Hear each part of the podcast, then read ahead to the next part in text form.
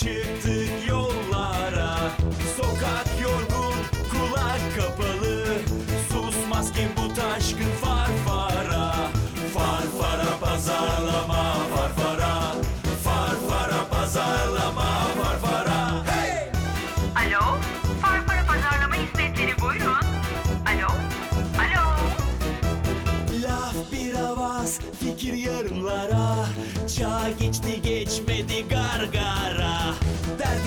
Serbest yeni bir nefes Oyun için biz de sevdik farfara Farfara pazarlama farfara Farfara pazarlama farfara Hey! Huhu! Pabucu yarım çık dışarıya oynayalım Huhu! Pabucu yarım çık dışarıya oynayalım Farfara Pazarlama'nın yeni bölümünden hepinize merhaba.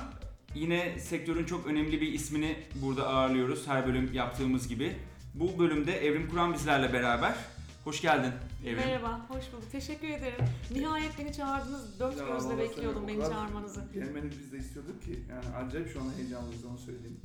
Valla her bölümde e, çok ilgi çeken konulardan e, bahsediyoruz. Bu bölümde de e, senin uzmanlığın olan e, aslında bir işveren markası nasıl olunur ve bununla beraber aslında kuşaklar arasındaki e, ilişkiyi e, konuşmak istiyoruz seninle. Ama tabii şey e, oldukça eğlenceli e, bir şekilde konuşmak istiyoruz.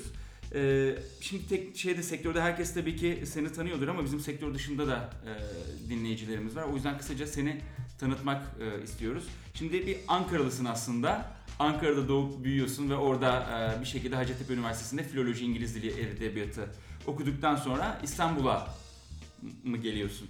Evet, Bir, bir kısaca sen, ben bu, buralarda çünkü şey yapıyorum, yanlış yanlış şeyler söylüyorum.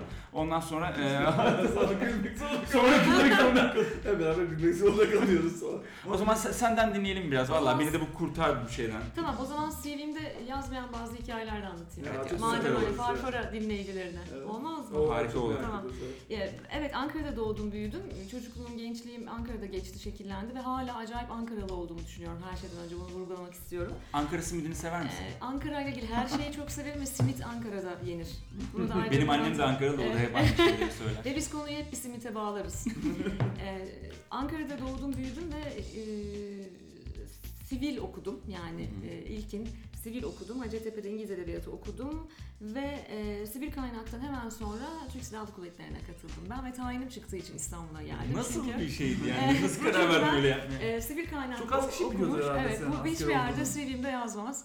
E, dostlar ve bazı yakın e, işbir, işbirliği yaptığımız o iş ortaklarımdan bazıları bilir ama e, o yıllarda Heybeliada Deniz Lisesi Komutanlığı'na benim tayinim çıktı ve ben e, sivil kaynaklı okumuş ve Silahlı Kuvvetleri'ne sonradan katılmış genç bir teğmen olarak Deniz Kuvvetleri'ne katıldım. Teğmenim. evet efendim kalsaydık şu an e, bayağı bir rütbeli olurduk herhalde diye düşünüyorum. E, kısa bir dönem böyle bir askerliğim var. İstanbul'a geldikten sonra Deniz Kuvvetleri'nden ayrılma kararı aldım. Başka içimde başka hevesler, heyecanlar vardı. E, ve hemen akabinde Yeditepe Üniversitesi'nde e, bir süre çalıştım. E, ve o dönemde özellikle ben Deniz Kuvvetleri'nde çalışırken başlayan bir ilgi alanı oluştu bende. Örgütsel çekicilik, organizasyonel çekicilik konularını çalışıyorum. Akademik çalışma yapıyorum, yüksek lisans yapıyorum falan İstanbul'da o dönemde. E, ve bir segmentasyon konusuna kafayı takmaya başladım. Ve dedim ki "Ya öyle bir dönem geliyor ki sanki yeni çağda sosyoekonomik segmentasyon bizim çok işimize yaramayabilir yaramayabilir. Ülke gençleşiyor, büyük bir demografik devrim söz konusu özellikle gelişmekte olan bütün ekonomilerde. Ben bu konuya bir bakayım dedim ve ilk tezimi e, organizasyonlarda jenerasyonel sistemler, jenerasyonel sistem çünkü gerçekten bir bilim, bilinenin aksine jenerasyonel sistemler ve örgütsel çekicilik alanında ilk tezimi yazdım ve ilk yüksek lisans programında atıldım. Tezimi veremedim. Büyük bir başarıyla. Çünkü o dönem e, epey uzun yıllar önce gençliğimde Türkiye'de jenerasyon mu o ne gibi konuların konuşulduğu, organizasyonel çekicilik mi ne gerek var ki, Y jenerasyonu mu o da ne gibi konuların konuşulduğu bir dönem. E, af çıktı e, ilerleyen yıllarda. Afla geri döndüm. Tekrar çalıştım yazdım. Yine atıldım. Falan. Yani bir türlü ben akademiye bunu anlatamıyorum. E, fakat o dönemde yavaş yavaş e, bu alanda daha derin çalışmalar yapmaya başladım ve iş dünyasının konu ilgisini çekmeye başladı. İş dünyasının ilgisini çekmesiyle evime kazandı ve aslında e, araştırmacı tarafım iş dünyasında daha fazla gelişti. Hı, Ben bunun hı. akademik dünyada gelişeceğini ve gelişmesini beklerdim. Yine de hiç kopmadım. Çünkü bir araştırmacı olarak akademik dünyadan kopmamak gerektiğini hı çok hı. inanıyorum. Ee, yaklaşık 14 yıl kadar önce kendi danışmanlık şirketimi kurdum ve kendi şirketimde jenerasyonel sistem konusunu incelemeye başladım. Yaptığım danışmanlık e, tamamen data be- e, data bazlı. Buna çok çok çok inanıyorum. Yani datayı, içgörüyü gerçek yaşama transfer edebilme konusuna çok inanıyorum. Aksi halde varsayımlarda bulunacağız ve bizim kültürümüz varsayımda bulunmaya çok elverişli. Bir yandan demografik açıdan çok zengin bir kültür, çok zengin bir ülke ve bu beni çok besledi. Yaklaşık 6 yıl kadar önce de alanımda dünyanın en büyük araştırma şirketinin Türkiye ve Orta Doğu operasyonlarından sorumlu oldum. Universal. Universal. Ee, ve böyle bir afilyasyonumuz var aslında Hı. bizim. Ee, Türkiye lideriyim ve fakat dünyanın 61 ülkesindeki gençlik hareketlerini izleyebilme şansına sahip oldum. Universal'da Türkiye'de bölge ülkelerde güzel çalışmalar yapıyoruz ama Türkiye'de çok daha keyifli çalışmalar yapıyoruz. Çünkü Türkiye'nin gençleri dünyanın 61 ülkesinde araştırma yapan biri olarak söyleyeyim. Dünyanın diğer 60 ülkesinde bizim bulunduğumuz pazarlarda benzemiyor. Bu çok enteresan. Biz 1,5 milyon gençle çalışırız her sene kabaca. Ee, Türkiye'de 50 bini yaklaşık yaşıyor bunların. Ee, Karşılaştırmalı data geldiğinde her sene ortasında bize. Bir de Türkiye mi ayrışır? Türkiye o kadar ayrışıyor ki Hakan inanılmaz yani. e, bu sene daha detaylı senin o datayı çalışacağız çünkü 30 Kasım'da People Make the Brand'e hazırlanıyoruz. Her sene Kasım ayında araştırma sonuçlarımızı çok kapsamlı bir biçimde İstanbul'da sunuyoruz. E, ve çok enteresan bir e, sistem görüyorsun orada. Çünkü aslında bizim içinde bulunduğumuz Orta Doğu pazarı yani Türkiye'nin yer aldığı bizim sistemimizde Orta Doğu pazarındaki diğer ülkelerden, e, Türkiye Cumhuriyetlerden, e, Yakın Doğu Avrupa ülkelerinden, Akdeniz ülkelerinden tamamen ayrışmış vaziyetteyiz. Zaten Amerika, Kanada vesaire oralara zaten benzemiyoruz. E, Batı Avrupa'ya zaten benzemiyoruz. Peki bunun sebepleri ne? Ne oluyor? Ben temel olarak bunları çalışıyorum. Ama Türkiye jenerasyon olarak çok zengin bir ülke. Ee, 81 milyon olduk. Kabaca 27 milyon benim genç diye tanımlayabileceğim yani TÜİK gibi tanımlamıyorum ben genci Hı hı. yalnız. Bence 16-24 yaş arası değildir genç. E, Yetişkin gençleri de içine dahil ederek bir 27 milyon gencimiz var. 25 milyonda potansiyel gencimiz var. Yani ergenlikten bir kısmı çıkmak üzere genç olmaya aday, bir kısmı bebek çocuk falan. Yani özellikle topladığında 50 milyondan fazla genç veya genç adayı var ülkede. Dolayısıyla bu farklı bir tüketim alışkanlığı, farklı bir istihdam edilebilirlik e, yaklaşımı gerektiriyor. Benim çalışma alanım bu. İşveren markası da örgütsel çekicilik demek. İçinde marka geçince kafalar karışıyor. Evet. Bütün dünyada employer branding denmesi bence kafaları karıştırıyor. Mücadele alanlarımdan biri de employer branding denen şeyin çok fazla brandingle alakalı bir konu olmadığını anlatmak. Aslında biz örgütsel çekicilik ve örgüt kültürü işi yapıyoruz. Çünkü ben kültürün gerçekten stratejinin çok önünde geldiğine inananlardan biriyim. Ve e, bu kültürün, örgütsel kültürün yapısının yeni çağ ve yeni demografik yapıya ne kadar uygun olduğunu çalışıyoruz, araştırıyoruz ve uyumlanmaya gayret ediyoruz. Yaptığımız şey işveren markasında bu. Yani senin e, şirketin veya senin sektörün ne kadar çekici. Çekici mi?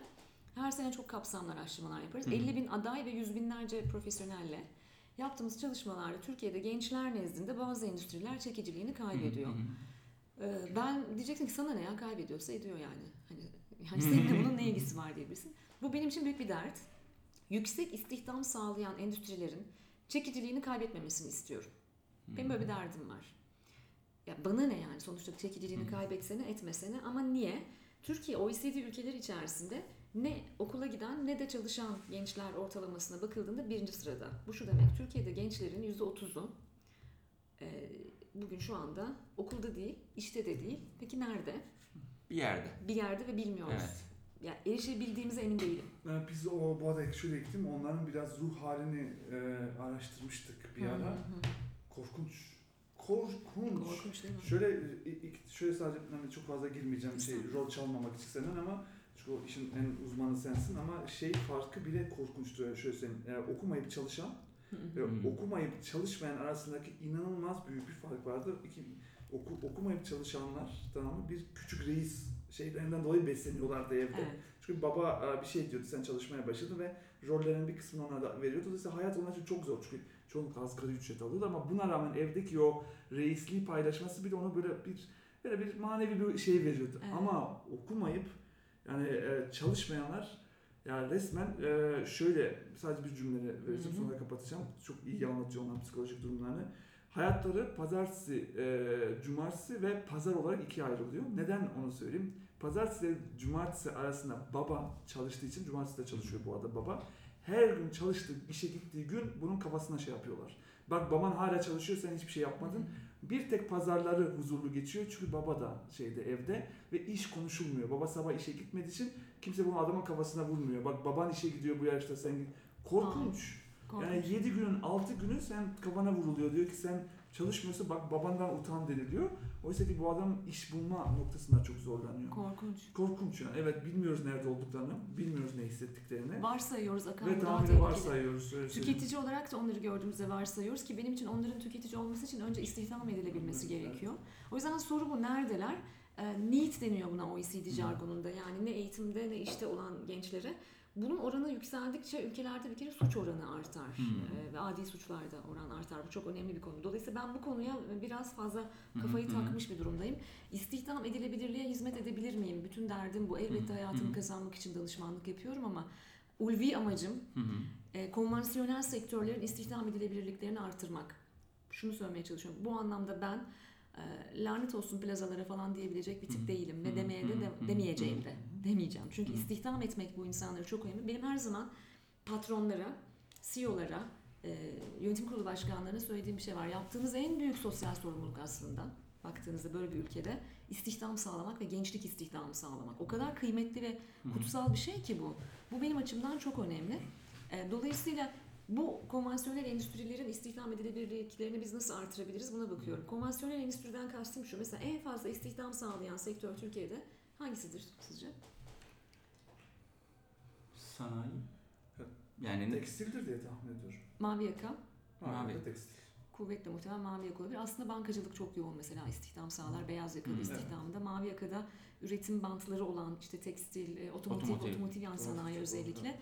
Fakat hepsinin çekiciliği Türkiye'nin gençleri Y kuşağı nezdinde bizim araştırmalarımıza göre hepsinin çekiciliği %10'un altında. Hı.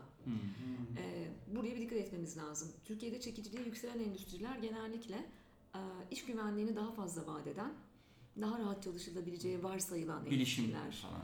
Ee, bilişim de aslında çok süper bir noktada değil. Hmm. Ee, Ama mesela son birkaç yıldır kamu inanılmaz yüksek. O çok ama biz değil mi? Bizim araştırmalarda da Şu an çıkıyor. bizim bir numara bu. Yani e, hatta bazı bankalar şu anda çok ciddi şekilde e, kamu neden bu kadar çekici hale geldi araştırmalar yapıyorlar.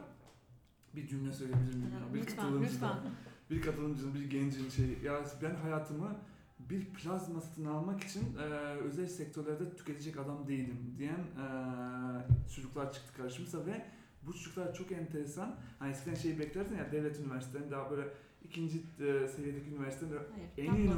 Evet. En tepe üniversiteler yani ve tamamıyla Evet. kamuya e, gitme gibi bir arzuları var. İnanılmaz böyle bir o tarafa doğru evet. dönmüş bir genç Bununla var. ilgili inanılmaz bir harita var bizim elimizde. Çünkü Türkiye'de 185 üniversite var. Biz 140'ı e, e, düzeltiyorum. 185 üniversitenin 40'ı ile çalışıyoruz. Peki neden? Neden? Neden bunlar kamuya gitmeye çalışıyorlar? Neden kamuya gitmeye çalışıyorlar? Çünkü e, bu jenerasyon artık onu yetiştiren anne babasının e, resmen dalağını bırakarak Hı. e, akşam eve geldiğini gördü. Ben de şunu söylemeye çalışıyorum. Daha barışçıl ve e, daha kolay yönetilebilir bir iş iklimi mümkün. Şuna inanmıyorum. Harika bir şirket olmak mümkün demiyorum. Ben kendi işimi yapıyorum. Benim bir şirketim var. Hı hı. Benim kendi şirketim de harika bir şirket değil ve ben bazen kendi şirketimden de hiç hoşlanmıyorum. Ve kendi şirketimden çıkmak ve bir süre görmek istemeyebiliyorum. Bu çok normal. İşveren markası mükemmel şirket, harika, olağanüstü, eğlenceli şirket olmak demek değil. İşveren markası çalışan deneyimi, tasarımı yapmak, çalışan deneyimini iyileştirmek demek. Müşteri deneyimi ne demek? Bottleneck'leri var müşterinin. Yani günlük kullanımda tüketicinin veya kullanıcının bunu buradan alıp buraya koyarken hayatını iyileştirmeye çalışıyoruz değil mi biz? Diyoruz ki mesela bunu buradan alıp buraya koyarken kolu şuraya takılabilir, bunu buradan kaldırayım gibi. Çalışan deneyimi tasarımında da gün her gün o gün içinde başına gelebilecek olası sıkıntıları giderebilirsem ızdırabı azaltabilirim. İşveren markası ızdırabı azaltmak demek aslında. Çünkü günün sonunda çalışmak meşakkatli bir iş. Ve biz en başta gençlere bunu söylememiz gerekiyor. Gençlerin kampüs etkinliklerinde gözünü boyamak değil yapmaya çalıştığımız şey. Cupcake'ler dağıtıp eğlenceli ortamlar yapıp muazzam binalar tasarlayıp bak ne tatlıyım ben demek değil. Hı hı. Çalışma deneyiminde seni dinliyorum. Senden geri bildirim alıyorum. Seni dahil ediyorum kültürüme Hı hı. ve beraber ulvi bir amaca hizmet ediyoruz aslında. Ve bunu mümkün olan en kolay biçimde yapmaya çalışıyoruz. Bunu demek bence. Biz Türkiye'de şunu çok soruyoruz, bütün dünyada soruyoruz. Bir şirketi ve bir sektörü senin için en iyi yapan unsur ne? Bütün dünyada örgütsel çekiciliği 40 unsur tanımlar. Hı hı.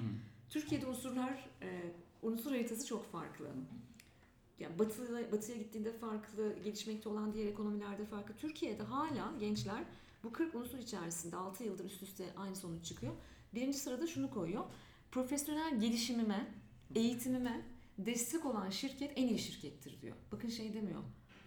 Orta bahçeye bilardo masası koyan şirket en iyi şirkettir demiyor. Örneğin. Hani ben yapanları da takdir ediyorum. Kapat kapat. Sizde var mı? Bilardoyu kapat. Atölyeleri kapat. Görmesin atölyeleri kapat. Veya Kapat. ne bileyim hani böyle mesela işte kırmızı koltuklar koyan falan şey. Ya saygı duyuyorum süper hepsi çok eğlenceli. Ya bırak valla saygı duymana ama biz, biz de biz de yapamadım bir şey koyduk valla. Bir tane bilardo, bir tane atari var aşağıda.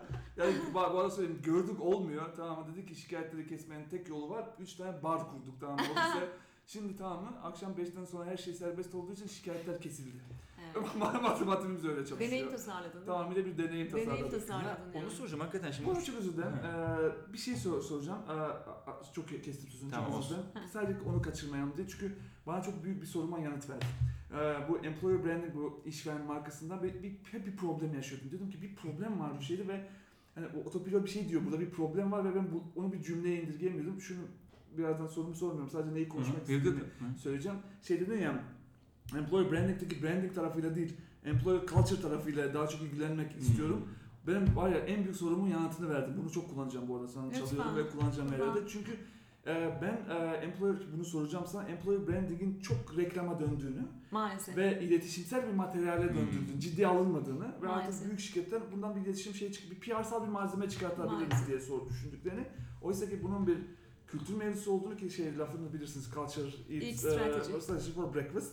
O, kadar büyük bir soruma yanıt verdin ki şu anda kafamdaki oturmayan şeyin bir cümleye indirgedim. Benim de kafamda oturmayan şey şu. Evet bu bir kültür meselesi ama ben branding tarafını çok e, PR'sal bir malzemeye döndürdüğümüzü düşünüyorum. Ne yazık. Soru sormayacağım onu konuşmak istiyorum. Birazdan yok, sen bu- sorunu sor. Buradan aslında şimdi ikinizin konuşmalarında iki tane şey yandı kafamda. Bir tanesi tabii bu özellikle konvansiyonel sektörler dediğimiz şirketler bayağı eski kültürleri olan böyle uzun senelerden beri hayatımızda olan şirketler. Bir bunlar hakikaten bu kültürleri değiştirmek için ne kadar kararlar? Çünkü bayağı derin bir değişimden bahsediyoruz. Köklü bir değişim yaşanması gerekiyor ki bu işte bir şekilde employer brand olsunlar. Bir yandan da bunları değiştirirken e şimdi big dataları, yapay zekaları konuştuğumuz bir dünyada konvansiyonel sektörlerin istihdam etmeye ne kadar ihtiyacı kalacak ileride? Hani böyle şeylerimiz de var Hmm. sanırım, e, sıkıntılarımız da var. Güzel. Ben bir şöyle bir soru daha ekleyeyim üzerine.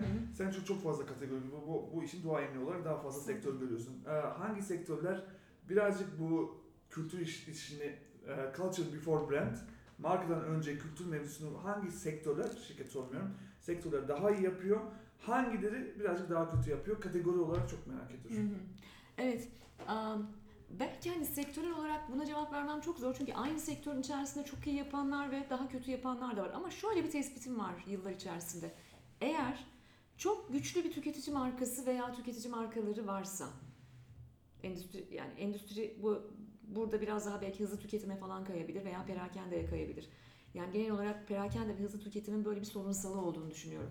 Eğer kurumun çok güçlü bir tüketici markası veya markaları varsa o zaman onlar kültür çalışması yapmakta daha zorlanıyorlar ve daha geride ve yaya kalıyorlar. Kültür daha az önemsiyorlar.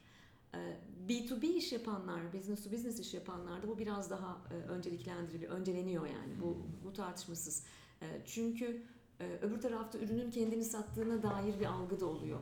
Bana bir, pro- bir proje geldiğinde eğer çok güçlü bir tüketici markası varsa ben diyorum ki kültür konusunda birazcık daha derin çalışmak gerekebilir. Hmm. Ama genelleme yapmak istemiyorum. Mutlaka bunun da istisnaları var. Çünkü biz aslında çok e, zengin kültür olan, güçlü kültür demek istemiyorum. Güçlü kültür iyi bir şey değil çünkü. Ama zengin ve esnek e, kültürü olan FMCG ve retail perakende markaları da görebiliyoruz. Dolayısıyla bu biraz sektöre göre değil de kurumdan kuruma değişiyor. Neden biliyor musun? Çünkü korkunç belirgin bir lider etkisi var. Bütün mevzu lider etkisinde bana sorarsan. Kuşaktan kuşağa aktarılan e, liderlik kökleri var mı? liderlik hikayeleri aktarılıyor. Bu bence çok önemli. Aa, Genel olarak ben şunu görüyorum. Ee, kültür evet kültür stratejiyi kahvaltıda yiyor. Bu çok önemli. Dolayısıyla eğer biz kültürümüzün istediğini, talep ettiğini ve kültürümüzün niteliklerini önemsemeden aksiyona geçersek kozmetik çabalar içerisinde oluyoruz. Yani makyaj yapıyoruz uygulamalarımıza. Ve akşam yatarken makyajı da zaten siliyoruz ve sabah kalktığımızda yeniden başlıyoruz falan. Sürdürülebilir bir şey yaratamıyoruz. O yüzden bence employer branding demek yerine belki artık örgüt kültürünü daha cesur bir şekilde söyleyebiliriz. Örgütsel kültür çalışması diyebiliriz. E, Bu sene en büyük odağımız bu çalışmalarımızda. Şu ana kadar son 5-6 yıldır alıştırmaya çalışıyorduk aslında bağlamı.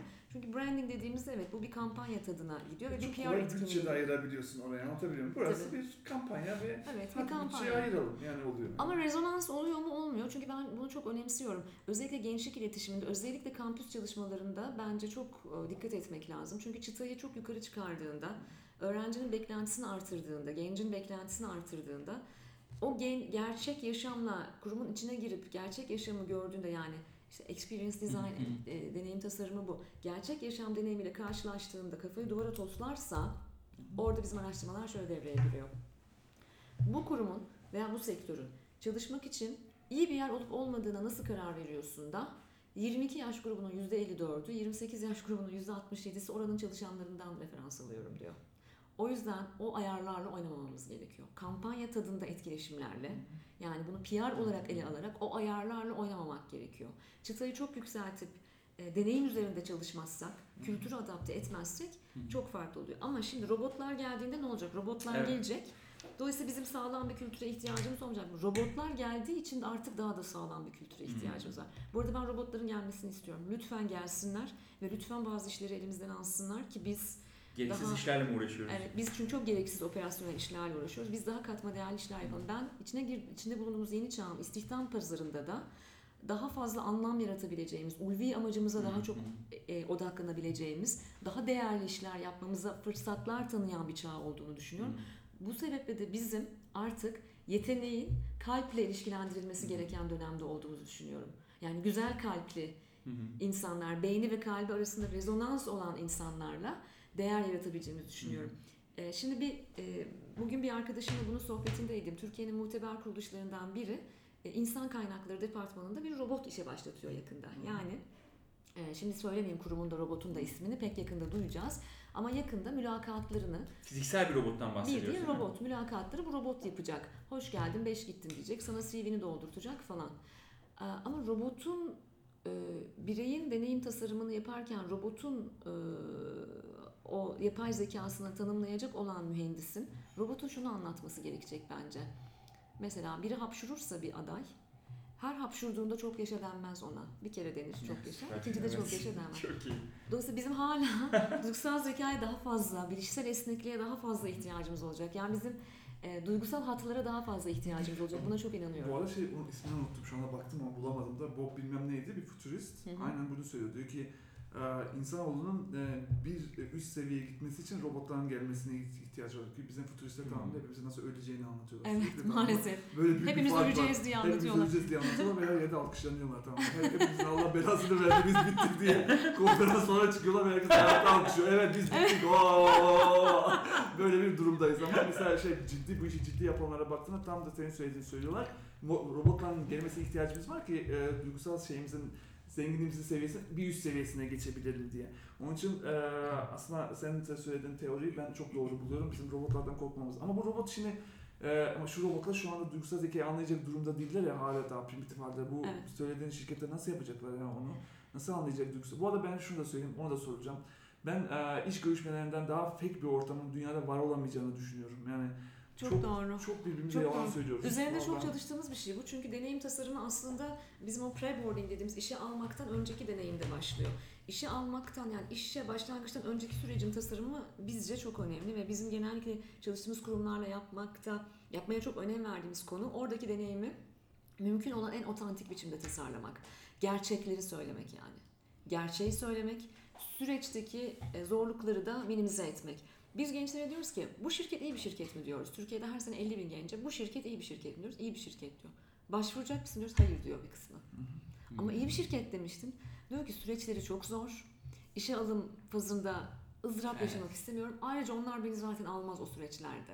Böyle bir sıkıntımız var. O yüzden bence yeni çağda Blank CV diye Batı'nın binlerce yıl önce geçtiği uygulamaları artık bizim zaten geçmemiz gerekiyor. Yani klasik CV'ler üzerinden bakarak e, hani homofili dediğimiz bir, bir konu bu da. Yani işte bu bu okuldan mezunsa kesin iyidir. Bu şu mülakatta şu soruya şu cevabı veriyorsa kesin Hı hı. e, bu süper parlaktır falan. Bunların artık devri Bir şey geçti. itiraf edeyim mi ikinize de? Şimdi sen bunu anlatınca bir vaka geldi aklıma. Bu markalardan bir tanesi, bu gençlerin çok çalışmak istediği markalardan bir tanesi. Şimdi ismini vermeyeceğim. Çok uzun bir başvuru formu var.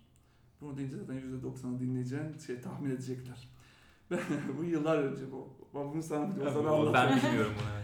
Yıllar önce 15 yıl mı oldu ne oldu? Ben de böyle şeydeyim yani yeni yeni bir araştırma şirketiydim artık buralara gideyim mi diye bir kafaya şey yaptım. O girdim formu doldurmaya.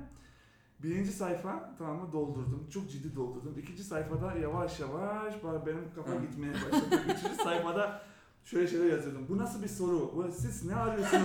Manyak mısınız siz? Şimdi anlatacağım şey, e, bitirdiğimde formu bitirdim. E, üç gün sonra şey geldi, reddedildiğimi ve e, şeylerden, başvurulardan ben edildiğimi Oo. bir daha başvurmam gerektiğini. Ama aslı şeyi söyleyeceğim. O marka bilmiyor ama o markanın ben şu an danışmanlığını yapıyorum. Ee, Yani çok tuhaf değil mi ya? Çok, tuhaf teşekkür ediyorum. Bana bu yayında gerçekten harika bir şey söyleme fırsatı verdin. Ben bunu eş dost sohbetlerinde masa başında söylediğim bir şeyi ben de kariyerimin artık bilmem kaçıncı yılında itiraf edeceğim madem öyle. Ee, Ben de çok benzer süreçlerde, çok fazla markada benzer süreçlerden geçtim gençliğimde. Ee, ve hiçbir tarafından istihdam edilmedim ve çok kötü, net ve sert geri bildirimler aldım. Önemli bir kısmının ben de şu an employer branding danışmanlığı Ama şey diye korkuyorum. O marka bir gün bulursa benim başvurumu emin ol güvenlikle. Çünkü neyse tamam küfür müfür yok ama oraya kadar hani gerizekalı mısınız lan gibi cevaplar var. Are you crazy? Are you normal gibi şeyler var. Yemin ederim şey yazdım. You are banned from uh, applying to this company. Yani bu şekilde başvurudan uh, şeysiniz, yasaklısınız, başvuramazsınız ve o markaya ben şu an danışmanlık Ya, veriyorum. neyse. Şu anda o markaların bir kısmı bunu dinliyorlarsa bak, arayın bulabilirsiniz davetini. Ben Yani. neyi seviyorum biliyor musun? Bu bölüm bittikten sonra ben bunu senden öğreneceğim ve dinleyiciler öğrenemeyecek işte. Bence ama o marka Bence e, o anlayabilirler. ama anlarlar. Çünkü az önce bir şifre verdi o. Bir de bir markanın çok uzun bir Ama başvuru çok, listesi çok hepsinin var. uzun ya uzun. Onun kadar yok. Şimdi Bu artık- uzun, uzun, uzun, uzun, uzun. ya ben şey diyordum gençlere, üniversiteye giderken diyordum ki o markanın zaten şöyle bir kuralı var. Kim formlarımı doldurursa alacağım bir şey diye bir form. Onun için öyle çalışıyor sistem. Dolduran herkes alınacaktır diye bir matematiğe ben dolduramamıştım. İşte o zaman mesela bu çok önemli. Ee, Ben hep bunu soruyorum, söylüyorum çalıştığım markalara. Kimi kaçırdığımızı ve niye kaçırdığımızı biliyor muyuz? Hani pazarlama e, funnel'ı var ya. Hani bin yıllık pazarlama funnel'ındaki farkında olanlar beni tercih ediyor mu ve beni tüketiyor mu ve sadık müşterim oluyor mu? Biz employer branding'de de aynı e, funnel'ı, aynı huniyi kullanıyoruz. Beni tanıyor çünkü ben çok muteber bir markayım. Eskiden yeterliydi. Beni herkes tanıyor. Dolayısıyla herkes bende çalışmak ister. Öyle değil o iş. Beni tanıdıktan sonra bende çalışmayı tercih eder mi? En önemlisi ben onun gerçekten çalışmak istediği birkaç şirketten biri olabilir miyim veya birkaç endüstriden biri. Bizim yapmaya çalıştığımız bu indirgenmeyi sağlamak o Huni'de. Bu indirgenmeyi sağlarken çok acayip bir şey görüyoruz. Akan inanamazsın. Awareness oranı yani farkındalık oranı ölçümlerimizde e, biz her sene yaklaşık olarak 140 e, üzerinde işveren markasının farkındalıktan tercih edilirliğe indirgenme oranını ölçüyoruz Türkiye'de. Ve bu indirgenme oranlarında çok ilginç bir şey görüyoruz. Çok yüksek seviyede tanınan, tüketici markası veya kurumsal marka olarak çok iyi bilinen muteber organizasyonlar başvuru yapmayı düşünüyorum kısmında çok ciddi kan kaybı yaşıyorlar. Ve niye sorusuna cevap genellikle deneyim tasarımına götürüyor bizi. Çok zor, çok meşakkatli. Eğer başvuru bile böyleyse kim bilir çalışmak nasıldır gibi. Dolayısıyla soru şu, biz kimi kaçırdığımızın farkında mıyız? Kime ve neden kaçırdığımızın farkında mıyız? O yüzden ben artık şuna inanıyorum. Bir işsiz var ya Türkiye'de çok var onlardan. Gerçi bugün TÜİK yeni işsizlik oranlarını açıkladı %10 diye ama e, kayıt dışıları da hesaba katarsak pek öyle değil o. De vazgeçenler var. Ve vazgeçenler var çünkü e, İş ve İşçi Bulma Kurumu'nda Hı. yansıyanlar biraz daha farklı. Ama esas mevzu şu, unemployed yani işsizler var, işsiz gençler var. Bir de unemployable'lar var, istihdam edilemezler. E, Akan sen tam olarak bu yüzden girişimcisin bence. istihdam edilemez olduğun Yok kesinlikle işsiz- istihdam edilemez bir adamım net söyleyeyim. Peki ya bir şirket Akan sen gençken, ben bunu müsaade ederseniz mütevazı olmayı çok önemseyen biriyim ama kendim için de belki söyleyebilirim. Bazen geçmişe dönüp baktığımda şunu görüyorum. Ya beni istihdam edebilselerdi ve beraber Ben iç girişimci tadında çalışabilseydim bir organizasyonla belki başka bir yerlere birlikte başka bir yerlere gidebilecektik. Dolayısıyla biz Türkiye'de profil analizlerini yaparken istihdam edilemez gençler olduğunu da çok görüyoruz. Yani istihdam edilebilirlikle ilgili yetkinlikleri sebebiyle değil, hayat vizyonu ve hayattan beklentileri sebebiyle istihdam edilmesi güç gençler olduğunu da görüyoruz. Ya bunların hepsi e, üçüncü dalga kahveci mi, dördüncü dalga kahveci mi açacaklar? Bunların hepsi cupcake dükkanı mı açacak? Bunların ben kurumların içerisinde yer alması gerektiğini düşünüyorum. Kurumları dönüştürecekler, kültürü dönüştürecekler. Şuna inanıyorum ben. Köklere çok inanıyorum. Kurumların ülkeler, coğrafyalar gibi kökleri olmalı. Ki buna kültür diyoruz. Ama kanatları da olmalı. Kanatları kim takacak ve kanatlar nerede? Peki niye bu kanatlardan ve bu istihdam edilemez beyinlerden bu kadar korkuyorlar? Tanımadıkları için. Tanımak. Tanısalar sevecekler. Sevmek anlamak değil midir? Evet. Anlamak da tanımak değil mi? Evet. Tanımadığın ve bilmediğin şeyden korkarsın. Evet. Ama neyi korumaya çalışıyorlar? Statükoyu. Statükoyu korumaya çalışıyorlar. Bunu zaten çok net biliyoruz. Statükonun içinde neyi korumaya çalışıyorlar en çok yani?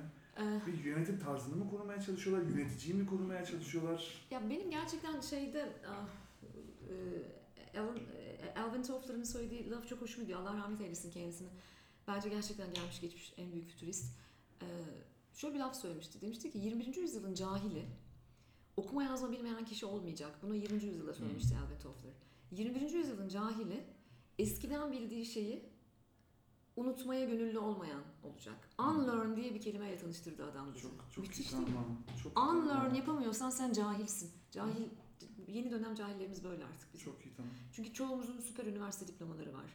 Ama unlearn yapamayan cahildir diyor Alvin Toffler. Ben bu tarz, bu yeni tip Çok iyi cahilliği tanım. çok görüyorum. Çok iyi bir tanım. Şey, e, şu kitap hediyemizi... Aa şifreyi. Evet şifreyi verelim mi? Yani aslında biliyorsunuz her bölümde bir şifreyle kitap veriyoruz. Bugün de e, bu bölümde de daha doğrusu Evrim Kur'an'ın e, çok sevdiği bir kitabı hediye edeceğiz size. Halil Cibran'ın e, Ermiş kitabını vereceğiz ve e, ya ondan da aslında kısaca bahsetmek istiyorum. Bir de Bavul dergisi hediye edeceğiz. E, kendisi de her her bölümde yazıyor musun? Evet her ay yazıyorum. Aylık bir dergi Bavul. Ben de bir buçuk yıldır her ay varım. Ee, Çok seviyorum Bavul'u. Onlar da sevsinler Harika. lütfen. De- Dergileri sevelim. Dergilere sahip Ya çıkalım. çok kıymetli bir şey yaptım çünkü hakikaten iş dünyasının içinde bu kadar e, yoğun bir şekilde bulunan bir insan olarak sokaktaki e, gençlere e, kendinden bir şeyler anlatmaya çalışmak Niye bu kadar sokağa inmeye Evet. çalışıyorsun? Onu da sorayım arada. Evet. Nedir oradaki vizyonun? Çünkü varsayımlarımızın en kuvvetli olduğu yer ya da görmezden gelmelerimizin en kuvvetli olduğu yer orası. İnsan hep e, kendisi gibi biliyor ve kendi yani filin tuttuğu yerini biliyor ve ona göre karar veriyor.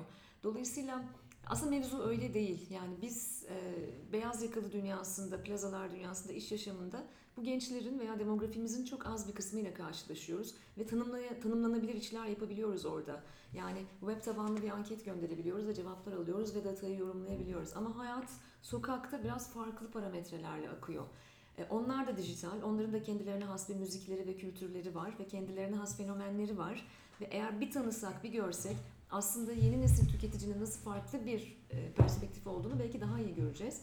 İstihdam e, edilmeyen gençlerin oranı çok fazla. Suç oranına karışan gençlerin oranı çok fazla sokakta. Ve sokağa ben temasımızın yeterince iyi olduğunu düşünmüyorum. Bizim sokağa gerçek hayata dahil etmemiz gerektiğini düşünüyorum. Gerçek hayattan kastım da bu arada edebiyat, sanat, müzik ve spor. Hı hı. Biz bunu biraz unuttuk son e, belki 15-20 yıldır ama bu gerçek hayat. Dolayısıyla sokağa müziği, sokağa edebiyatı, sokağa sporu e, eriştirmemiz, sokağa bilimi, sokağa araştırmayı eriştirmemiz çok önemli.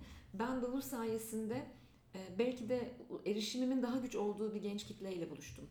Elbette çok farklı demografik yapılar ve çok farklı sosyoekonomik yapılar okuyor Bavul'u. Yani üniversite öğrencileri veya işte beyaz yakalılar, mavi yakalılar okuyor Bavul'u ama sokakta erişimimizin daha zor olduğu insanlara da e, eriştiğini Hı. düşünüyorum. Bavul'un. Öyle Benim bir- için çok kıymetli. Öyle bir veri okumuştum. Ee, kültür e, faaliyetleri ülkede azaldığı zaman psikosomatik ilaçların Evet. kullanımı artıyormuş bu arada. Aynen öyle. Çok, Çok iyileştirici. Müzik, Evet. sanat, spor bunlar iyileştirici. Hı hı. E, bu açıdan bence önemli. Ben biliyorsunuz Kanada'da yaşıyorum. E, yarı zamanlı Türkiye'de çalışıyorum ve gidip geliyorum. E, çok enteresan. e, Benim yaşadığım eyalette, Ontario eyaletinde genel olarak aslında batıda böyle. Tamamen kendi tercihiyle sokakta yaşamayı tercih edenler var. Homeless'lar.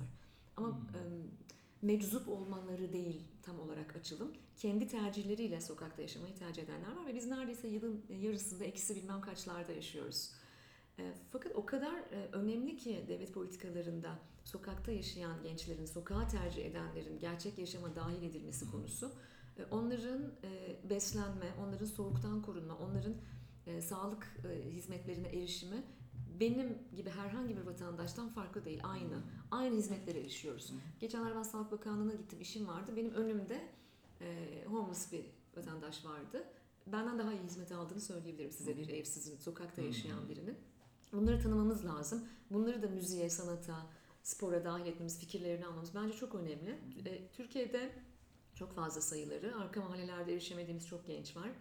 E, suç oranlarıyla ilgilenmek e, için bile yani e, suç oranlarını normalize etmek için bile bence çok önemli oraya bakmak. Çünkü bence istatistiklere yansımayan çok acımasız rakamlar var Türkiye'de. Bu sebeple ben iki tane şey istedim sizden. Sadece kitap değil, e, bavulu dergi de verelim dedim ama niye Halil Cibran? Hı, Evet onu Herkesin bir e, amentüsü vardır. Okuduğu kutsal bir kitap vardır. Çok elinin altında tuttuğu. Benim için Halil Cibran Ermiş böyle bir kitap. Çok özel bir kitap benim için. Hatta kütüphanemde durmayan bir kitap. Bu evimin salonunda duran bir kitap mesela. Yani oturma odamda duran bir kitap. Cibran burada hayata dair e, birçok kavramı açıyor. Ama çalışmaya dair yazdıkları benim için çok önemli. E, çalışmak sevginin gözle görülebilir şeklidir diyor. Bence işveren markası dediğimiz şey de bu. Oo, çok iyi. Çalışmak sevmenin, sevginin gözle görülebilir şeklidir. Ve eğer siz sevginizi katarak çalışmazsanız, örneğin sevginizi katarak bir ekmek pişirmezseniz ancak acı bir ekmek pişirirsiniz ve herkesin ağzını acıtırsınız diyor Cibran. Çok uzun zamanlar önce employer branding'i en iyi tanımlayan insandır bana kalırsa. Şifreyi verelim mi? Tamam ne olsun şifremiz? Kolay bir şey olsun. Bavul olsun mesela. Bavul olsun tamam şifremiz bavul. Nereye ne Ee, yapacaklar? bize e, bavul yazan ilk 5 kişiye yani mail atan info.farfarapazarlama.com mail adresine mail atan ilk 5 kişi lütfen bize adreslerini de yollasınlar ve kendilerine bu e, Ermiş kitabını ve bavul dergisini ileteceğiz. info.farfarapazarlama.com adresine bekliyoruz. Ve şeyin notu Medya. olacak. Asıl orada değerli olan evrimin de notu olacak. E, ha evet evet kitapların üstünde evet evrimde sizlere bir Aa. notu olacak. Süper. O zaman ben bavulda kendi sayfama notumu yazayım. Aa, Tamam, çok iyi olur, olur. yani. Ee, Mart sayısı gelecek okurlarımıza. Hı hı. Değil mi? Evet. Mart sayısı gelecek. Mart sayısında şaşırmak üzerine yazdım. Aa, çok güzel. Şaşırmak süper. Bir şey- Başka bir yere bağlayabilir miyim? Çünkü az önce... Sen bağla ben de sonra bir sürpriz bir yere bağlayacağım. Hadi bağla sen. yok yok sen söyle sonra bağlayacağım. zaten yavaş yavaş sonuna geleceğiz. Ee, şimdi bir şey söyledin orada. Bu e, beyaz yakalı plaza falan dedin. Evet. Ya konumuzla ilgisiz belki. Biraz da ilgili de belki. Hmm. Ama sormak istiyorum sana. Tamam mı? Çünkü ben bu aralar bir delirdim. Dün akşam bir tweet attım falan. Ona bir bağlamak istiyorum. Ben dün akşam artık şeyler bu Güldür Güldür'deki bu beyaz yakalıyla alay etmek, onların böyle Türkiye'den kopuk olduğu, kültürümüzden kopuk, sadece İngilizce kelimelerle konuşan, bu ülkenin derdiyle dertleşmeyen insanlar gibi gösterilmesi. Hatta sonra bir e, Twitter'da beni takip eden birisi bir isim paylaşmış benimle. Bu arkadaşlarımı bahsediyorsun. Sonra Arkadaş hiç bilmiyordum. Sonra girdim onun şeyine baktım. Aman Allah'ım o da bir beya- eski bir beyaz yakalı arkadaş. O ayrı bir rezillik. Yani sürekli falan eleştirmiş, eleştirmiş vesaire. Gerçekten bir normal görüyor musun? Ben bunu soracağım sana. Direkt soruyorum özür dilerim. Çok bir politik soru sormayacağım. Ee, çünkü şuradan ben e, dün yazma ihtiyacı duydum. E, ya bir şeyden bahsediyoruz ya eğitimli bir emekçiden bahsediyoruz. Yani başka bir şeyden bahsetmiyoruz. Yani, yani böyle sanki Türkiye'de böyle bir şey var, bir kitle var. Böyle Hı hı. Türkiye'den kopuk. Yani böyle sırça köşklerde yaşıyorlar. İnanılmaz bir hayatları var ve Türkiye'nin tamamen tüm dertlerinden azat etmişler kendilerini gibi bir algı var. Ve bu- Ço- çoğu orta gelir seviyesinin işte memur çocukları ya olsun, şey olsun evet yani. okumuş memur çocuklarıyız tamam mı? Ve e, Türkiye'nin her meselesi yani ben şimdi soruyu soracağım. Tabii canım. Ama şimdi sorum ki cevabını kendim. Ama kendimden yola çıkıyorum. Yani Türkiye'nin tüm dertleriyle ilgiliyim. Bu memleketin iyi olmasını çok istiyorum. E, çok çalışıyorum. Evet. Yani öyle çok büyük paralar kazanmıyorum. Kazanmanın da peşinde değilim. Yani e, ne düşünüyorsun ya bu furya, bu trend hakkında nedir? Bir de iki bunu lütfen bu e, işveren markası gözüyle de bir anlatır mısın bana? Çünkü sanki o işveren markaları da buna bir çanak tutuyorlar bu aralar. Böyle bir böyle bir furya var şu anda. Ee, belki de işveren markasının ne olmadığına dair güzel örneklerden biri bu. Teşekkür ederim bu soru için. Çünkü çok güzel bir tanımlama yaptın. Aslında bilgi işçilerinden bahsediyorsun. Yani bilgi işçileri bu insanlar. Bu, bu insanlar e, yeni Sözleşmelerimizde bile işçi yazıyor Evet, bizim. yani ya, yeni bir yani. sınıf yaratılacağının haberi verildiğinde Hı hı. e, bu yeni sınıfın e, artık e, emekle yani fiziksel emekle değil de zihinsel emekle yani bilgi işçisi sınıfı olacağının haberleri zaten değil mi? Önceki yüzyılda verilmişti ama e, ben şunu görüyorum. Beyaz yakalı dünyasında her şey mükemmel olduğunu iddia etmiyorum. Tıpkı bizim girişimcilik dünyamızda her şeyin mükemmel olmadığı gibi. Tıpkı biz girişimcilerin de müthiş dayanışma, süper ideal hayatlar yaşamadığımız gibi beyaz yakalı dünyasında bir sürü gelişim alanları var. Ama yapmaya çalıştığımız şey şu. Müthiş bir iş- işsizlik ve gençlik istihdamı problemi olan bir ülkede biz bu gençlerin sistem içerisinde nasıl daha fazla istihdam edilebilirliğini tartışıp buna çözümler üretmemiz gerekecekken bu sarkazm beni çok üzüyor. Alaycılığın kültürümüzün en büyük deliklerinden olduğunu düşünüyorum. O deliklerden hava aldığımızı düşünüyorum. Eleştirel düşüncenin başka bir şey, alaycılığın bambaşka bir şey olduğunu düşünüyorum. Ne yazık ki Türkiye'de son dönemde alaycılık mizah olarak algılanmaya başlandı. Sinisizm çok tehlikeli ve gümbür gümbür geliyor kültürümüze çok büyük zararlar veriyor. Bu sinik yaklaşımın yani bu alaycı yaklaşımın bizi aslında büyük fotoğrafı görmekten de çok uzaklaştırdığını düşünüyorum. O yüzden dilin kültür olduğuna inanıyorum. Dil değişirse her şeyin değişeceğine inanıyorum. Ee, ve bu dile çok dikkat etmemiz gerektiğini düşünüyorum. Beni de kişisel olarak rahatsız ediyor bu durum. Zor bir hayatı var beyaz yakalıların bunu söyleyeyim. Öyle çok kolay bir hayatları yok. Ee, belki de bu yüzden son yıllarda kamuda çalışma talepleri çok Yalnız artıyor. E, Bu boşuna değil. Oldukça yoğun çalıştıkları, neredeyse 7-24 çalıştıkları bir hayat yaşıyorlar. Dolayısıyla onların hayatlarındaki bu deneyimi nasıl kolaylaştırabiliriz de biraz daha fazla odaklanırsak ve gülmek için daha başka içeriklere bakarsak var ülkemizde yani mizahın çok derin kaynakları olduğu bir coğrafya burası. Bence çok daha iyi olacaktır. Ama seninle tamamen aynı şeyi paylaşıyorum ve işveren markalarına çok zarar verdiğini düşünüyorum. E, Bu konuda çok derin tartışmalara girdiğim çok fazla işveren markası var. Yani sektörlere çok ciddi zarar verdiğini düşünüyorum. Bunu söylüyor musun onlara? Söylüyorum evet. Açıkça söylüyorum. Ben inanamadım öyle söyleyeyim. Şimdi ben hiç bilmiyordum böyle bir durumu. Dün bu tweetten sonra biraz girdim içeriye ve baktım. Yani olacak Çok şey. geldim. Evet. ya bu çok çok önemli. Bence e, hangi içeriği, hangi pakette sunduğumuz çok önemli. Mizaha çok ihtiyacımız var. Y kuşağı, gençlik ve mizah üzerine çalışan biriyim. Bu konuda araştırmalar yapan ve yazılar yazan biriyim ben. Mizahın muazzam bir diyalog başlatıcı olduğunu düşünüyorum. Ve bizleri birleştiren bir unsur olduğunu düşünüyorum. Ama alaycılık değil. Ama bizleri ayrıştıran şey alaycılıktır. Bizleri mizah birleştirir, alaycılık ayrıştırır. Ve çözüm değil. Ve uzak durmalıyız. Kendi örgütümde, kendi organizasyonumda da asla alaycı birine işe almam, alaycı birini barındırmam ve alaycı birini izleyelim, gidelim beraber eğlenelim'e de e, yatırım yapmam. Bunu çok net söyleyeyim. Süper. Evet. Şimdi o zaman son e, olarak e, Akan, evet, burada seni ortaya atacağım biraz ama kusura bakma işin uzmanını e, yakalamışken bunu e, sormam gerekiyor. Şimdi Evrim hakikaten e, bir şey yapıyorsun işte Future Bright'la bir e, işbirliği yapıyorsun ve işte Akan gelmiş sana güya işte bizim nasıl daha iyi bir işveren markası olmamız gerekir diye soruyor. Hakikaten böyle Akan'a soracak olsan bu şirketin ne kadar işveren markası olduğunu anlamak için neler sorardın? Nasıl an- anlamaya Şimdi ben çalışırdın? hemen söyleyeyim Evrim biz kesinlikle işveren markasıyız. Ozan'ın biraz sonra kovulmasının burada hiçbir şekilde ilgisi yoktur. Ben Ozan'a çoktan da kovmayı diye karar vermiştim. Bugünle hiç ilgisi yok. Onun için Ozan dışında soruları soruyorum. evet. Yani benim aslında bir fikrim var. Ee, Future Bright'ın nasıl bir işveren markası olduğu. Future Bright bir işveren markası mı? Evet bence bir işveren markası. Ee, birkaç sene önce ilanlarınızı görmüştüm. İş ilanlarınızı görmüştüm. 2-3 sene oldu galiba. 2-3 sene önce ilanlarınız dikkatimi çekmişti. İşte hala arıyoruz. O zaman hala arıyormuşuz. Artık artık bulamadık. geç olsun güç olmasın. O ilanlarda ben anlamıştım siz aslında bir işveren markasınız. Ya aslında şöyle bir şey var. İşveren markası ne biliyor musun? Ben e, nasıl bir çalışma deneyimi vaat ediyorum? Yarısı. Nasıl bir çalışma deneyimi vaat ediyorum? Yarısı. Nasıl bir kültürüm varın yarısı. Ve senden ne istiyorum? Nasıl bir insan olmanı istiyorum? Nasıl bir insan bana fit eder? Kültürel bir fittir. Böyle cuk oturması lazım kültüre bireyin. Bireyin örgütsel kültüre uyumu işidir. Yani herkes her işveren markasına uyumu değil. Benim mesela danışmanlık yaptığım markalarda da ay ben bunlarda kesinlikle e, genç olsam çalışamazdım dediğim markalar var. Bu o markaların kötü olduğundan değil. Benim kültürel fitim değil o markalar. Sizin için de bu bence geçerli. Ben nasıl birini istiyorum e, ve ben ne vaat ediyorum ona. Bence siz bu e, önermeyi çok net bir biçimde ve hiç ağdasız ortaya koyan bir markasınız. Ne diyorsunuz ilanlarınızdan? En sonunda yani hepsinde e, her şeyden önce iyi kalpli bir arkadaş aradığımızı Evet. söylüyoruz. Ciddi misiniz? O kadar Harbiden iyi. ka- Ya mesela O kadar bir şey ciddi sorayım. A- Akan. Süper yetkinliklere sahip biri tamam mı? Uçmuş artık 21. yüzyıl yetkinliklerinin alayı var bu arkadaşta tamam mı? Diplomalar bilmem ne sertifikalar o biçim 7 dil falan biliyor. Ama biraz hin. Bütün sistemimiz yıkılıyor. Evet. Olmuyor işte o. Her şeyi etkiliyor. Evet. Bütün kılcal damarları etkiliyor.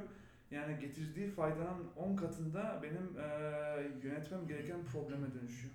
Yani hiç olmuyor. olmuyor. Bu arada eee, şunu da görüyorum. Eee, gerçekten de iyi kalpli insanlar başvuruyor desem. Kültürel fit çünkü işte. Gerçekten İşveren markan yani- konuşuyor çünkü. Yani şu- Enerji, enerji. Enerji. Çakra. enerji. Çakra, çakra. tamam da çakra. Bunlar çakradan tamam öyle şimdi. Gerçi öyle işveren Evrim şimdi ki ama biraz da kaçık bir şirket. Evrim, Evrim bu aralar hepimizin çakraları çok açık bu arada hepimiz enerji oluyoruz oradan geliyor. Şu söylemeye çalışıyorum. ya gerçekten e, zannetmiyorum ya böyle e, iyi olmayan bir adam iyiymiş gibi oluyor. Çünkü gerçekten başvuran insanlar da iyi oluyorlar. Çünkü e, çoğunlukla e, bazı başvurmayan kişilerde o hinminlik bir varsa da şeyden başvuruyor. Burası bana göre değil Buna diyor. göre değil diyor. Burası burasına ya hiç profesyonel Süper. olmamış İşveren diyor. markası bunu söyletir. İşveren markası burası bana göre ya da burası bana göre değil dedirtir. Bak eğer işveren markası burası bana göre değil dedirtiyorsa çalışıyor işveren marka. Çalışıyor yani. Ya, Ben şunu da düşünüyorum ama buraya mesela kötü kötü niyetli değil de hani biraz bizim kültürümüzün dışında birisi gelecek olsa bile şunu ben gözlüyorum. İçeride dönüşüyor o insan. Yani Süper. bilmiyorum bu nasıl hani e, istediğimiz aradığımız bir şey midir ama Yani e, dönüşmeye açık biri dönüşüyor. Çünkü kültür her zaman her Evet. şeyi çünkü o kadar yer. böyle yoğun bir şey görüyor ki orada farklı bir şeyle karşılaşıyor ki kendini Dönüşmeye açık biri dönüşür ya da sistem kusar onu Evet. zaten. Ama tabii ki sizler, yani işveren şunu istemiyor doğal olarak. Ee, sistemin sistemin kusacağını biz biliyoruz. Çünkü Hı hı. sistem dediğim şey kültür bu arada. Kültür mutlaka ait olan kalır, ait olmayan gider. Sisteme ait olan kalır. Böyle bir bünyesi var. Böyle bir organizma, organizasyonel organizma. Ait olmayan mutlaka gider. Ama buna gerek var mı? Bu kadar zaman, para e, kaybetmeye, çok bu zor. kadar enerji kaybetmeye. Çünkü e, paradan kastım da şu hani gerçekten zaman, yani vakit nakit böyle bir çağda en kıymetli şeyimiz ne? E, zaman. E, o yüzden bunda özellikle bir parantez açmak istiyorum. Bana zamanınızı ayırdığınız için müteşekkirim size. Ben hayatım boyunca bana zamanını ayıranlara müteşekkir oldum. Bizlerin de zamanı çok kıymetli olduğu için aslında bizim fatura kestiğimiz insanların da esasen e, zamanımızı aldıklarını ve hani zamanımız zamanımız üzere bir alışveriş yaptığımızı bilmeleri bence çok önemli. Ve biz bu insanlara zaman ayırıyoruz. Müşterilerimize, birlikte çalıştığımız insanlara değil mi? Zaman en Evet, kıymetli şeyimizi evet, veriyoruz. O yüzden sisteme ait olmayan, kültüre ait olmayanın belki de kapıdan pek de girmemesi bence çok e, feasible bir şey değil mi? İşveren Evet. markası buna hizmet etmeli. Hatta Çok ben- ekonomik bir şey işveren Evet markası. a- aşırı derecede bir ekonomik ve e, aslında direkt direkt P&L'e etkisi olan bir Çok şey. etkisi Yani olan bir şey. direkt- Bu ara bu bize çok soruluyor Akan. Yani bunları bir ispatlasanız da falan artık yıllar geçtikçe ölçümleme yapmaya başladık ve net- görmeye başladık biz bunları. Çok Evet. ciddi etkisi var. Ama sormuyorlar artık herhalde artık bütün dünyada rakamlar çok ortada yani. Ee, yok çok soruyorlar. Hala Hala, soruyorlar çok mı ya? septikiz biz Türkiye'de. Haklılar, kavramlar çok karışık. Çünkü gerçekten çakralarla işveren markası yapanlar da var hala Türkiye'de. evet biz de öyle de bizim de şeyimiz Atari bizde var yani. Onu unutmamak lazım yani. Her şey en de sonunda Atari'ye dönüyor. Evrim lütfen yani. En de sonunda her şey indirgemli şey bir tane Atari'dir yani. Bir de e, uyuma odası Evet, yani. uyuma şeyler yani. Bence çalışanlar evinde uyumalı. Çok katılıyorum sana şu anda. Ee, sağlıklı Çok işveren basit. markasında çalışanlar evinde Evde uyur. uyumalı. Ee, bize zaman ayırdığın için e, çok teşekkür ediyoruz gerçekten. Çok çok çok çok keyifli bir sohbet oldu. İnanılmaz eğlendik. Ee, aslında şey biraz daha kuşaklar arası iletişim, e, kuşak çalışmaları e, alanında da bazı sorular sormak istiyorduk ama başka bir bölüm için senden gelirim. söz alalım mı? Vallahi Lütfen. çünkü şey e, zamanımız yetmeden ama Bir onu da gün çok merak ayrıca ediyoruz. kuşaklara geleyim. Evet, Evet, orada da çok e, şey bak değerli şeyler var. Ee, o zaman bu bölümün de sonuna geldik. Bizi dinlediğiniz için size de çok teşekkür ediyoruz. Ee, bölümün içerisinde bir yerlerde bir şifre vermiştik. Lütfen e, o şifreyi işte sonuna gelmişler. Şimdi de. Şimdi- Çünkü en azından bir yüzde otuzu şu anda sonunda olaya tamam. Geriye dön arkadaşım geriye dön. Aa bak bir tane misafirimiz var şu anda. Kim geldi? Kim ziyaret etti? Buyursunlar buyursunlar. Siz orada podcast çekmiyor musunuz ya? Şu anda Uğur Batı aramıza Evet. katıldı. Ortam, ortamı bir görseniz burada. Podcast'ten aman abi şey ekmeğimizle oynamayın. Podcast'ten başka her şey var. Evet, teşekkür ederiz. Peki tamam. Ee, evet o zaman ben artık bitireyim yani daha fazla Evet. bu işi uzamadan. Bir dahaki bölümde görüşünceye kadar hoşçakalın diyoruz. Sen diyor musun abi hoşçakalın? O dedi zaten. O zaman o da bir anda bana baktı ben böyle mal gibi baktım o zaman. Ne demem gerekiyordu abi? Hoşça kalın ya. Evet, hoşça kalın, Ama tamam. demiştim az evvel Dedin ya. mi? Vallahi dedim. tamam olsun ben duymamışım o zaman. Hoşçakalın. Hoşçakalın, iyi akşamlar. Farfara pazarlamaya hoş geldiniz. Dahili numarayı biliyorsanız yer türlü çorba yaygara. Heves vardı çıktık yollara. Sokak yorgun kulak kapalı. Susmaz ki bu